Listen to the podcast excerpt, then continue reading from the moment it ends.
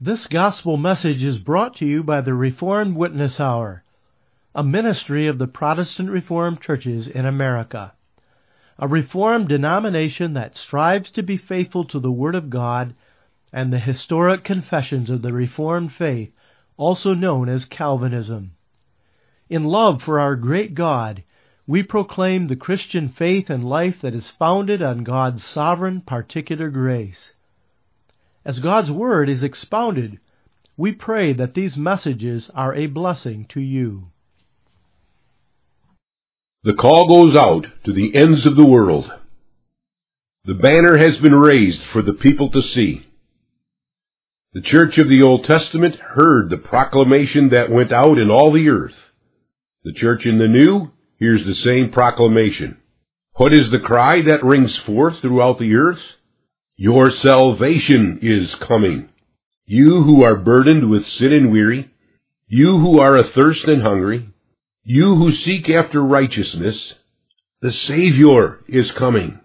The faithful in Israel that were languishing under the sins of the nation needed to hear what the prophet Isaiah spoke in the prophecy we examine in our broadcast today. It is found in Isaiah 62 verses 10 through 12. That is, Isaiah 62, verses 10 through 12. These verses read, Go through, go through the gates, prepare ye the way of the people, cast up, cast up the highway, gather out the stones, lift up a standard for the people.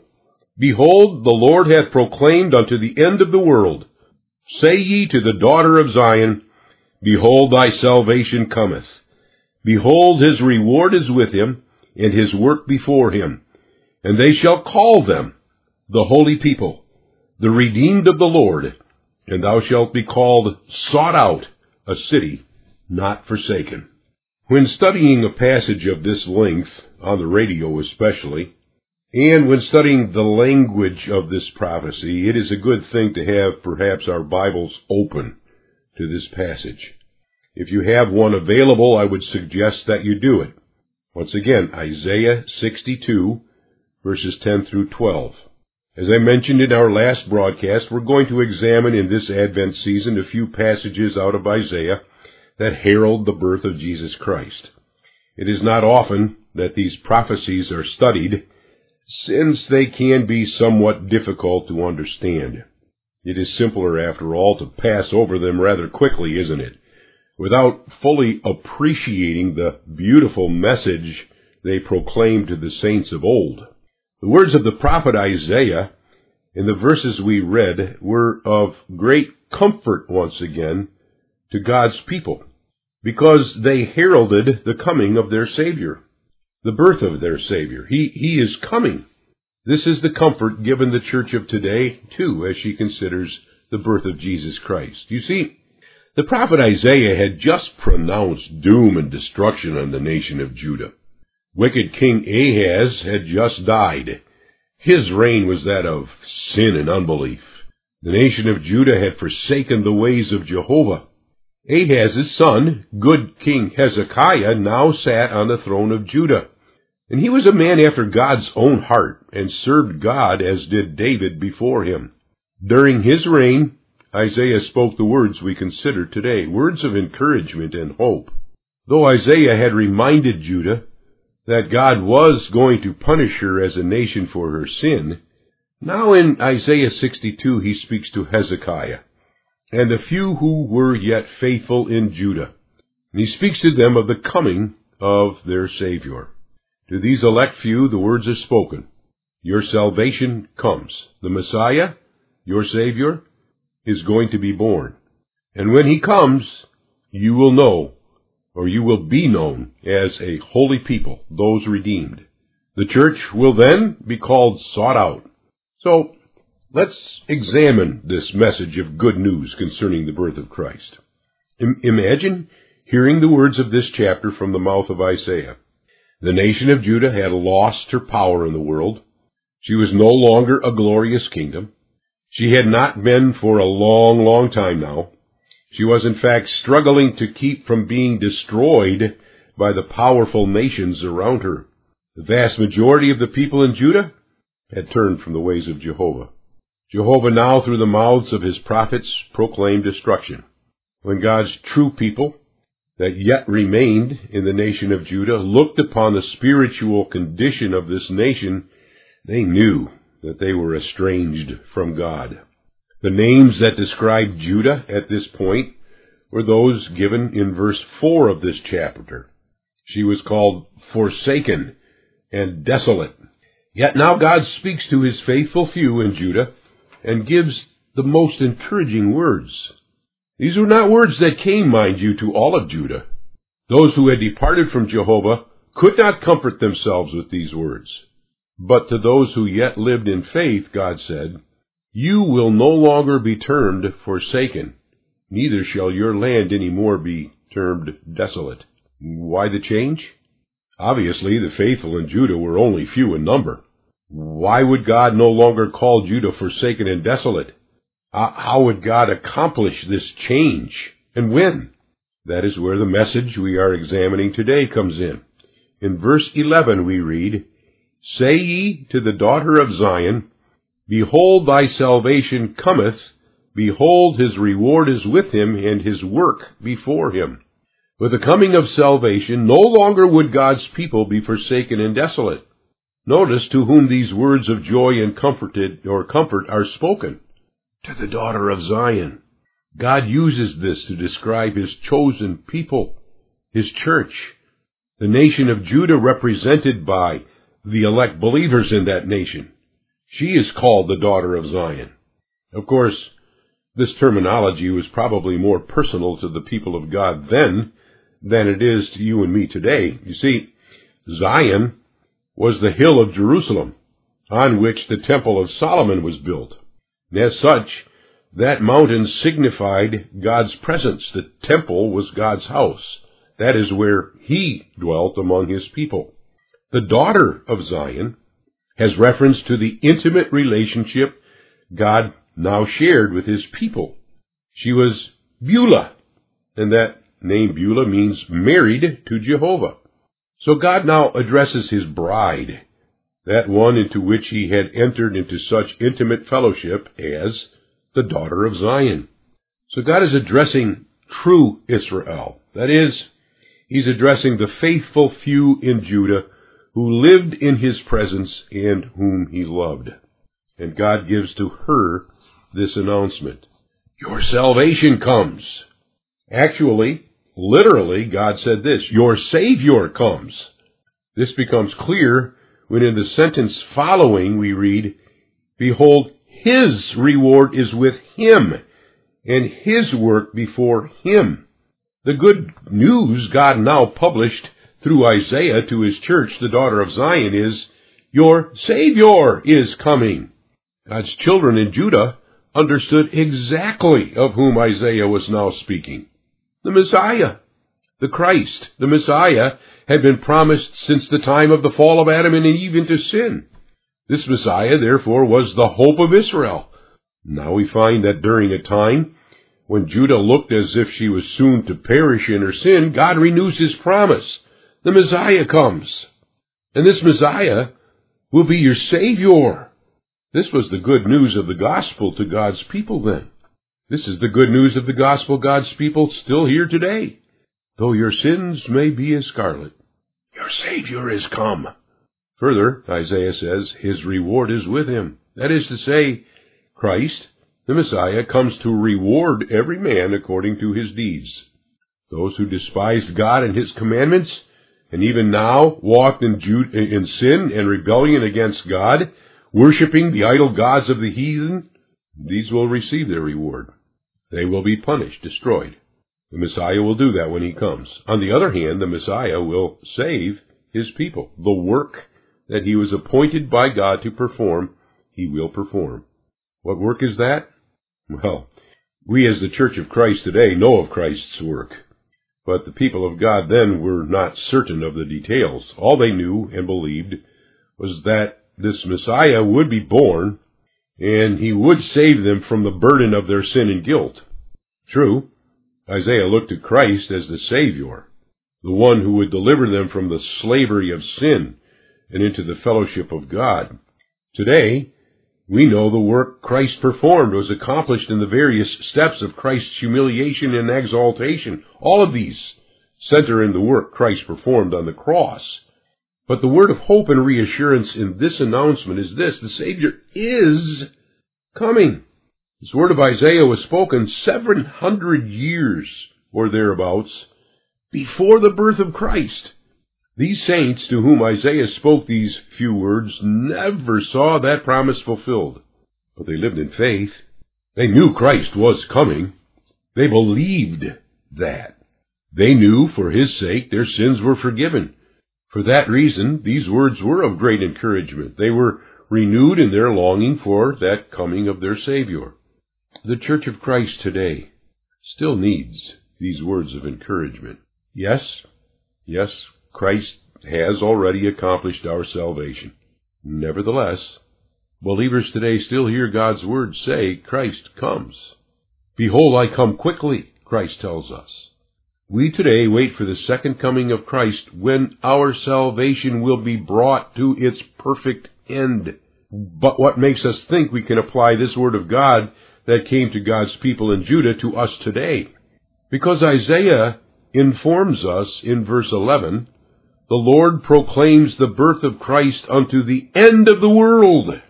This prophesies of the truth that the gospel of salvation in Christ would be proclaimed to all peoples and to all nations of the earth. The great joy expressed here is not only that the Savior is to be born, but that he is to be born for a church gathered from the nations and peoples and races of this world.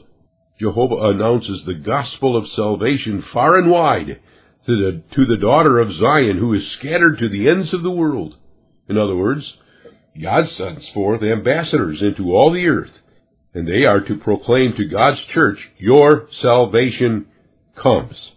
Yes, this message of salvation first of all came to the Israelites, who were of the natural seed of Abraham, but it is to be proclaimed to all the seed of Abraham, that is, to all who are characterized by the faith of Father Abraham. This is why I said earlier that the Israelites did not fully understand the announcement of Christ's coming. They knew and believed that the Messiah had to come, but they, they did not understand that the Gentiles also had to be gathered into the church. This is why it took lots of signs and miracles at the time of Pentecost in order to prove that the Spirit of Christ was poured out on all flesh, on the Gentiles as well as the Jews. Yet, it is exactly this truth, believing friends, that gives you and me reason to rejoice in this time of the year.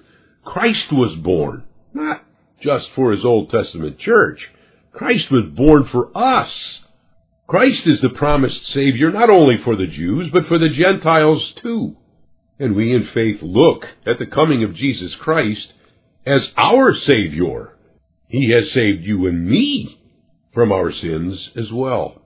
When the Savior comes, Isaiah tells us, the church will at that time be given a new name. The name will be sought out, a city not forsaken. Ah, the future glory of the church a glory that would come with the birth of the Savior. When Isaiah prophesied concerning the coming of Christ, he could not understand that there would be a period of time between Christ's birth and his second coming. The scriptures give the New Testament church, however, a knowledge of the various steps that took place in Christ's exaltation. We know that after Christ's death and resurrection. There is the period of the New Testament when Christ rules from his throne in heaven at God's right hand. That's where he is right now. At the end of this period of time between Christ's birth now and his second coming, Christ will come again and usher in the final state of glory for the church. Eh, the prophets, the, the, the prophets did not understand all of this. When they prophesied, therefore, they saw the coming of their Messiah as one coming.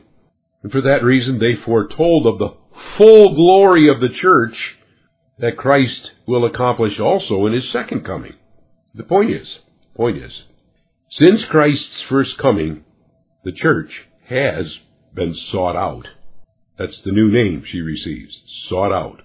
Out of the Jewish nation itself, God has sought out his chosen people. He has brought them out of the darkness of unbelief. But the church, since the time of Pentecost and the missionary journeys of Paul, has been sought out of all the world. In this way, the church is indeed gathered by God from the ends of the earth. Nevertheless, it is always his chosen few that God seeks out of this world and brings them into the fold. No, no, sorry, not into the fold, into the city. The name of the church is a city not forsaken. The church is a city, a city made up of citizens of God's kingdom, whom he has sought out of the earth and gathered together. Ah, it must have seemed at that time as if God had utterly forsaken his church and people. The people of God left in Judah must have about given up hope. The church in that day was church only in name, but was really not the church of Jehovah anymore. Jehovah seemed to have forgotten her. Because of her unbelief, Jehovah had forsaken his church. But that was not true. God's saints in Judah needed to hear that God never forsakes his church, but would indeed send forth a Messiah to accomplish his work. The church today, as well as of old, is never forsaken.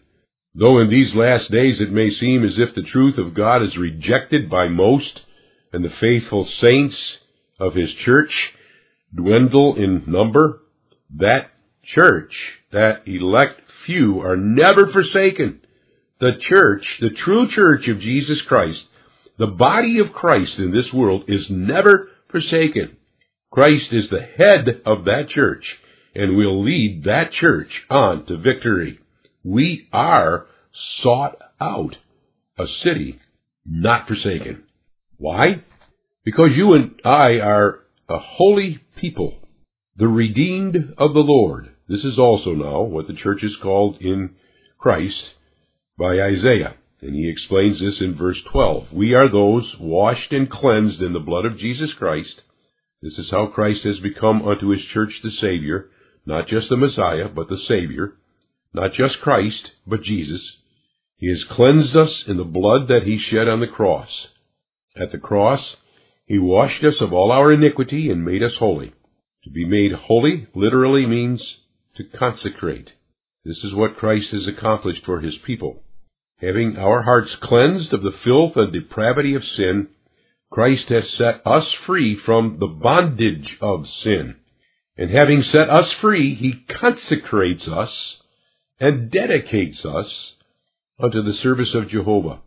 We are those dedicated to serving God in this world. As a people, therefore, Isaiah tells us, we will be known as the holy people. This is what sets aside true Israel from those who only say they are Israel. God's people are holy. They are consecrated to serving God in this world. Furthermore, the church has been given a beautiful name when called the city not forsaken, because we are those who are redeemed of Jehovah. And that too is what we read in verse 12. We are redeemed. That is, we are bought with a price. We are ransomed from the guilt of our sin. Not only are we made holy in the blood of Christ, but we are made righteous too. Christ has entered into death in order to pay the price of our sin. Christ suffered under God's eternal wrath, the price that needed to be paid for our sin, and by doing so, he redeemed his people. He paid the price for our sin and guilt and made us righteous before God. In fact, that we are cleansed and made holy cannot even be separated from this righteousness Christ has earned for us. All that is seen now in the Savior that was born. And all that was heralded by Isaiah in this word of God that we consider. We are the city, not forsaken. The calling God now gives to the church is this. Get ready. This is the interpretation of the symbolism of verse 12 or 10. Go through, go through the gates, prepare ye the way of the people, cast up, cast up the highway, gather out the stones, lift up a standard for the people. Prepare ye the way of the people, Isaiah declares. The Savior comes, and when he does, the church will be gathered from every nation of the earth. So, the church is admonished to prepare for this event in every way possible. Do not stay within the gates of the city and pine away in your sin. Do not hoard the blessed gospel of salvation to yourselves. Go through, go through the gates, Isaiah says. Go out of the gates. Throw them wide open, because when Christ comes, the nations of the earth will flock to Zion. Prepare the way. Go out into the roads outside of Jerusalem and pick up the stones that may hinder others from coming in. Level the roads, make them broad and smooth. The Savior comes. That is always the calling of the church. Preach the gospel and by it prepare the way. The church must be gathered in. We are not an exclusive city. We must gather in all those in whose heart God has chosen to work by His grace. The church must declare to them the good news of salvation. Christ is coming. The one who has redeemed the people comes. He comes again. Preach the gospel, church, in season and out of season. Be zealous in the proclamation of that word. With this word of God, raise up the standard. Oh, we fly the banner, the flag of the city, so high that all can see it. The gospel of our Lord Jesus Christ. That's the standard. It's the banner of the church. That word speaks of the birth of our Savior, the death and resurrection of our Savior, and the truth that He comes again to receive His church unto Himself. That banner we raise high to let everyone see it. We're not ashamed of the gospel of Christ. Christ comes, and his reward is with him. His work of salvation, it is before him. This is the word of truth we declare. Come, hear it. Such joy we experience as we muse on the mercy and faithfulness of our God. The heralding of the birth of Christ in the Old Testament is the same gospel we hear today. It gives us great reason to rejoice in this time of the year as we commemorate the birth of Christ. Christ, our Savior, is born, and He comes again. Let the whole world know. Let's pray together. Our gracious Father in heaven, we pray, come Lord Jesus, come quickly, just as the saints prayed that in the Old Testament times. And we're, rejo- we rejoice at this time of the year that He has been born unto us, a Savior, one who delivers us from our sins and our miseries. Bless us, Father, with that word of the gospel, and may we be ready and willing to share that gospel with others. For Jesus' sake, we ask these things. Amen. The gospel message you have just heard was sponsored by the Protestant Reformed Churches through its radio program, The Reformed Witness Hour. We hope that you have been edified and encouraged by this message. If you would like more information about the Reformed faith or the Protestant Reformed churches, feel free to visit our website at reformedwitnesshour.org or email us at mail at reformedwitnesshour.org.